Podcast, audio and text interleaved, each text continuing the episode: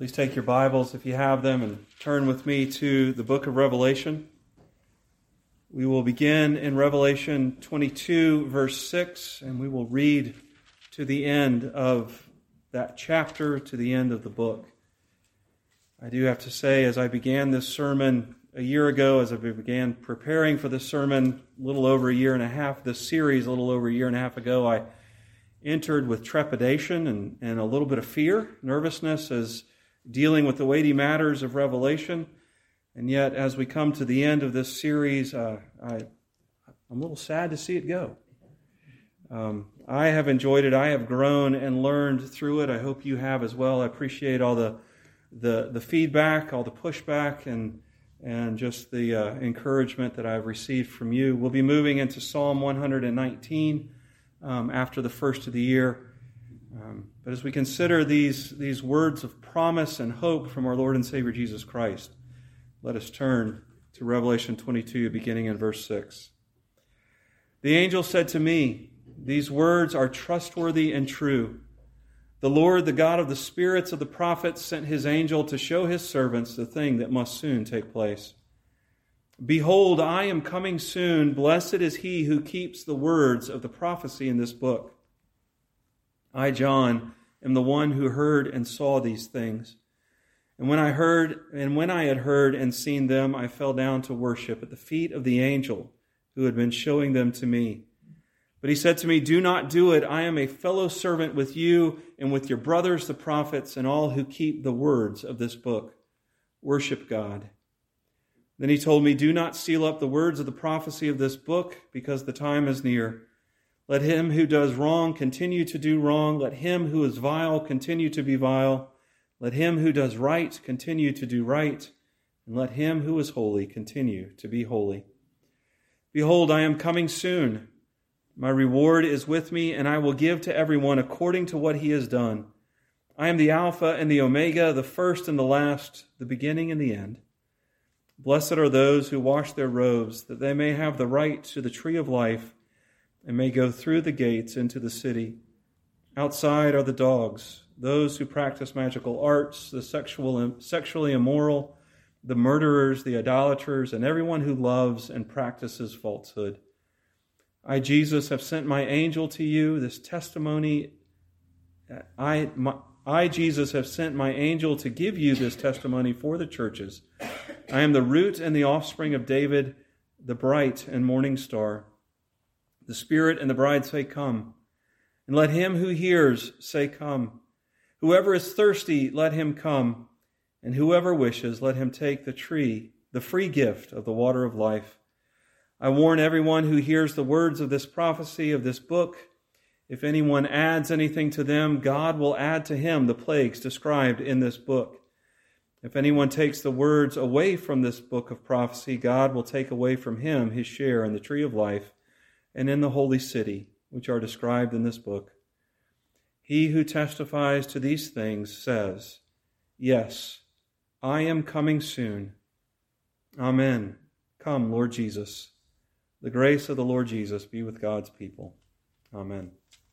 Let us pray. God and Father above, you have called us to be prepared and to be active in our world. It is in Christ and through your world that we are made ready and move into the world with your gospel message. Pour out your Holy Spirit so that we may move toward the holiness that is ours in Christ, and so that we may be prepared to give a defense of the hope that we have whenever the world asks. In Jesus' name, amen. As we begin today, I just want us to put ourselves in John's shoes for just a moment. In John in Revelation chapter 1, John revealed to us that he was in exile on the Isle of Patmos. He was worshiping there on the Lord's day and the Spirit came upon him and inspired him and took him on a journey that covered all of history from that moment until Jesus returns and even beyond that. He has seen the, the greatness of history as Satan and the world is arrayed against the church, bringing persecution, bringing false witness, bringing violence against the church. And he has been taken to the highest of heights to see the new heavens and the new earth, that grand city, that temple, that garden, that city that covers the whole earth, signifying that God will dwell with his people forever. He has seen the glory and the beauty of God's throne. He has seen that glory and that beauty reflected throughout all of that new creation.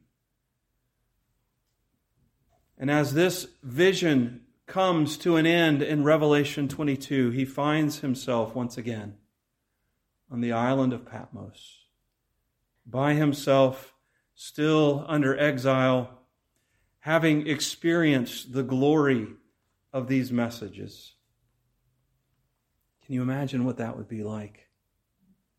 The disappointment almost that he would have experienced and it's in the midst of this disappointment that the angel comes to him for one last time. But not only the angel, his Savior comes to him one last time as well with some words. Words that would be a comfort as they come to him in the form of a promise, in the form of a warning, in the form of a call. So, first, we see the angel and our Lord and Savior Jesus Christ come to Jesus with a promise. Our book ends pretty much where it began. It, Revelation 1 1 is almost is quoted almost word for word in the second half of uh, verse 6 as the Lord, the God of the Spirit, says to or the angel says to him that these words have been given to him by God, were sent through Jesus to an angel to John to show his servants, God's servants, the things that must take place. And the angel says that all of these things John can put hope in because they are trustworthy and true. Now, why are these words trustworthy and true? Why are the promises, the warnings, and the call that we have in this? Why are they trustworthy and true? Well, it's because they come to John and through John to us from the God who is the Alpha and the Omega, the first and the last, the beginning and the end. As we have seen those titles used for God and for Jesus throughout the book of Revelation, they are a reminder that what God began, God will complete. God began the creation and history of a world. He will complete it. He began the calling and salvation of a people. He will complete it. He began a work in you, and He will complete it. And because he is the sovereign, eternal, infinite God, all of these words that come from him are trustworthy and true. You can rest and find peace and comfort in the midst of the difficulties of living as a Christian in this world because God has promised to be with you, to come for you, to comfort you, to strengthen you, to move you toward holiness, and He will do it. We oftentimes forget, you and I, that these promises in, in Revelation and throughout the rest of Scripture come to us from a holy God. They are inspired by God. His Spirit came upon the prophets, His Spirit came upon the apostles as they wrote down these words. And these words are trustworthy and true because they come to us from God. Yes, He used human authors. Yes, He used their personalities. Yes, He used different forms and types of literature, but these words come to us from God, and they are trustworthy and true. And, and, and you and I need to remember that. I remember when I was in seminary for the class that covered the book of Judges through the book of Song of Songs. Before we came to class that first day, we were to turn in a five page critique of a book that defended the use of the Old Testament in looking at the history of the nation of Israel. And we were warned that the professor was looking for one specific thing in that critique. And if you missed it, you would get a B, or you would start with a B on the paper. You would lose a letter grade. So I went after the paper with great gusto. I was not going to lose a letter grade before he even read the paper. I focused on the holes in some of their philosophical assumptions. I, I noted their misconceptions about what I understood to be the science of doing history. And I turned in what I thought was the best critique of these hundred pages ever written. And I started with a B. The one thing that the professor wanted to see was whether or not we noticed that the authors, who are strong Bible believing scholars, the one thing the professor wanted us to catch was that they never once appealed to the inspiration of Scripture. They never once, in their defense of the Bible as a valid history of the nation of Israel, never once said we should root our, our strength of conviction in this in the fact that these are God's words.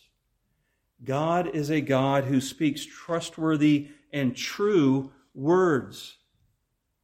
And we should, we should find comfort in that when God gives us promises. Specifically, in today's passage, we have three times the promise that Jesus is coming soon. Behold, I am coming soon. What does this mean that Jesus is coming soon? Notice it's in a present participle tense. It is I am coming, not I have come or I came in the past or I will come at some point in the future. It is I am coming. We've seen from the book of Revelation that Jesus walks among the lampstands of his church. He is active in his church through the Holy Spirit and through his intercession there in the throne room of God. Jesus is near the church always. He knows what we believe, he knows what we profess, he knows whether or not we are being obedient or not to his word, faithful to the truth that he has given to us in his holy and inspired word. He comes to us with blessings for obedience and warnings for disobedience and unfaithfulness. Jesus is always near to his church. He is always present with his church. But it says as well that he is coming soon. What does it mean that he is coming soon? Was, is John disappointed that we are standing here 2,000 years later still talking about these words that he wrote? No, he's not. John was working in the model that Jesus gave him in Matthew chapter 25, that model of the, of the 10 virgins who were ready for the bridegroom to come and to get the bride. And they, the bridegroom was delayed. And so they fell asleep and they woke up in the middle of the night and five of them were unprepared and five were prepared. The five that were prepared were ushered into the feast of the, of the bridegroom and the five that were unprepared were locked out. Jesus could come at any moment. All things are ready, except for the fullness of the suffering of the church, except for the fullness of the elect being gathered in, except for the fullness of the obedience of God's people. All things were ready. And so Jesus' return is imminent. And not a single one of us will look at God a billion years into the future and say, What did you mean by soon, Lord? Because in God's timing, He will be here imminently, He will be here immediately. And so we, we, we, we wonder about these word, this word soon way too often when we should be concerned about the promise that is wrapped up there. The promise that Jesus is near, the promise that Jesus is on his way, the promise that when Jesus comes, it will be an immediate and an imminent arrival. He will come like a thief in the night, and when he comes, he will bring the promises of the new heavens and the new earth. And that promise that Jesus says, Behold, I am coming, it is yes and amen in our God. And it should bring great comfort to John and to us as well. Do you live in the comfort of knowing that Jesus is on his way? As you struggle through your trials, as you struggle through your hardship, do you find comfort that when Jesus comes, all those tears will be wiped away? Death and pain will be no more. And do you find comfort in the fact that He is truly coming? So we find comfort in a promise. We are also given a warning as well. Verse 11 is one that has caused some confusion over the years. It says, Let him who does wrong continue to do wrong. Let him who is vile continue to be vile. Let him who does right continue to do right and let him who is holy continue to be holy. Commentators for decades, for centuries, have, have looked at, these ver- at this verse and have said, what does this mean? Does this mean that our pattern of behavior, our pattern of life that we are in today is set? Not necessarily. We're always given the opportunity for repentance, at least until we die or Jesus comes back. Some commentators look at this and say that this speaks of God's sovereignty over, over the salvation of sinners. Some say that this speaks of the progression of action to hardened heart or righteous action to holy heart that is, that is focused on in the four different praises. And, and while there's some truth to these, it's, it's a reminder that once Jesus does come, your eternity, your destiny is set once and for all. When Jesus returns, the one who has lived a life of wickedness and vileness will continue to be wicked and vile throughout all eternity. Those who have lived a life in Christ of righteousness and holiness will continue to be righteous and holy throughout eternity. We see the warning later on in verse 15 also, as John writes uh, Outside are the dogs, those who practice magic arts, the sexually immoral, the murderers, the idolaters, and everyone who loves and practices falsehood. For those who live lives that way, they will forever be outside of the city. And remember, the city covers the whole of the earth. And so outside the city is in the lake of fire, experiencing the second death for all of eternity. This warning does not only extend to those who are living uh, the, the wicked life outside the church, but it also extends to those who are inside the church. Verse 18 and 19 repeats a warning given to us in the book of Deuteronomy, chapter 4, that those who add anything to the word will have the curses added to them, and those who take away anything from this word of prophecy will lose their share in the tree of life. This does not apply to the study of the scribes and the copyists who copied the book of the books of the Bible as they have been handed down over eternity. This applies to those who claim to be Christians and yet deny the truth of Scripture and turn their back on obedience to God.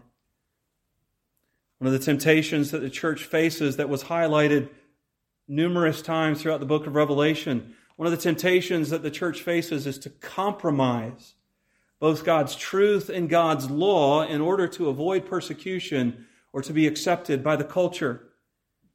When we do that, when we compromise scripture truth in order to avoid temptation, in order to avoid persecution, or whenever we violate God's law in order to be culturally acceptable, you and I are guilty of adding to or taking away from God's word. Commentator Joel Beeke reminds us that we are on unstable, shaky ground when we say things like, I know God's word says this, but. And we turn our back on God's law because we are seeking comfort, we are seeking acceptance, or we are seeking to avoid persecution. Where do you compromise God's word to justify your wants and desires? Where do you skimp on God's truth in the pursuit of people liking you? Now, this warning does come with two blessings, kind of the flip side of the coin. The first blessing is given to us in verse 7. It says, Blessed is he who keeps the words of the prophecy in this book. And the next blessing comes in verse 14. Blessed are those who wash their robes, that they may have the right to the tree of life and may go through the gates of the city. Blessed are those who keep the prophecies, and blessed are those whose robes are washed. In chapters 2 and 3, as John gives Jesus' letters to the church, there is the call to keep the prophecies in this book. And in Revelation 7, as the multitude gathers to worship God, they are described as being there in robes that are white because they have been washed in the blood of the Lamb. The same description is given of the bride of Christ, the bride of the Lamb in Revelation 19. Brothers and sisters, every human being has a robe. And that robe records your righteousness. It, it is woven of your righteousness. If our robe is made of our own righteousness in our own strength, it is worthy of the garbage heap. We must be washed in the blood to have robes worthy of salvation. Our robes must be covered and cleansed by the robes of righteousness of Christ in order for us to have eternal life in the presence of God. The warnings here is that for people who do not pursue holiness in Christ, they will find themselves on shaky ground as they stand before God. The call here is to search our hearts, to repent of our failings, and to call on the Holy Spirit to work His holiness in us. And finally, there is a call. We've seen promise, behold, I am coming soon. We've seen the warning, make sure that when Jesus returns, that you have submitted to his gospel and to his good news and you remain faithful and obedient to him. Excuse me. And finally, there's a call both on the church and the world. The call comes to us in verse 17. Let the Spirit and the bride say, Come. Let him who hears say, Come. Whoever is thirsty, let him come, and whoever wishes, let him take the free gift of the water of life. This focuses on the dual work of the Holy Spirit and the church as they seek to take the good news of the gospel to the world. The Spirit is at work in our life and in the lives of those whom you love and pray for who do not know Jesus, the Holy Spirit is the work in their lives to draw them to the gospel. In fact, without the work of the Holy Spirit, nobody can approach Christ willingly. Our hearts are bent, they are deceitful and wicked above all things, and the Holy Spirit must come in, give us hearts that are alive and vibrant with a desire to come to the living water have our thirst quenched and to know that we are secure as children of God forever. And yet the Holy Spirit doesn't just work on his own. The Holy Spirit has given the task, the triune God has given the task to the church to proclaim the good news of salvation. And who do we proclaim it to? Anyone who will listen and a handful of those who may not want to. We broadcast the call as the sower of the seeds did in the parable of the seeds, the parable of the soils, where he was just throwing that seed everywhere indiscriminately. You get a gospel presentation, you get a gospel presentation, you get a gospel presentation. Everybody gets a gospel presentation. It's up to the Spirit to make it effective for salvation. But the church is called to proclaim the gospel to anyone who will listen. And the Holy Spirit will do the rest. And so the call is on the church to be active, for you and I to be active in the proclamation of the gospel, not merely from the pulpit, but in your workplace, in your homes, in those places where you pursue your hobbies. We are called to proclaim the good news of salvation through Jesus and through Jesus alone. And the Holy Spirit will take care of the rest. The church as a whole and the individuals who make up the church, that means you and I, are to be doing the work of calling humanity to the fountain of the living water, to life. As we wrap this up, I ask you the question what is the book of Revelation? In short, Revelation is a call to the church to be faithful and obedient, regardless of what the world and Satan throw at it, and a call to the unrepentant to repent and to avoid eternal judgment. These calls are given by a sovereign, omnipotent God who will bring his new heavens and new earth to pass. There is fear and confusion around the book of Revelation because we forget that simple truth that just like the rest of Scripture, Revelation is a call to repentance. It's a call for the people of God who are members of a local church to repent for the places where they compromise God's truth and God's law. And it's a call for the unrepentant, the unsaved, to come for the first time, to repent and believe so that they might have salvation. And John ends this book with a call to Jesus Come, Lord Jesus. and that is our call as well. You and I live in the tension of knowing that Jesus' delay means that more people come to repentance and that this world desperately needs Jesus to come back. So our lives are lived with the prayer, Come, Lord Jesus.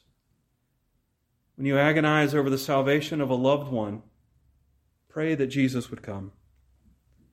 When you struggle with the pain and hardship of this life, pray that Jesus would come. When you wrestle with sin and the pursuit of holiness, pray that Jesus would come. Let the assurance of Jesus' return strengthen you to live in this world and to seek his glory in all that you do and all that you go through. You and I should live every day in the anxious anticipation that Jesus will return and restore all things to himself. Let us pray. Our God and Father, forgive us for the times, for the places where we compromise your truth, where we compromise obedience.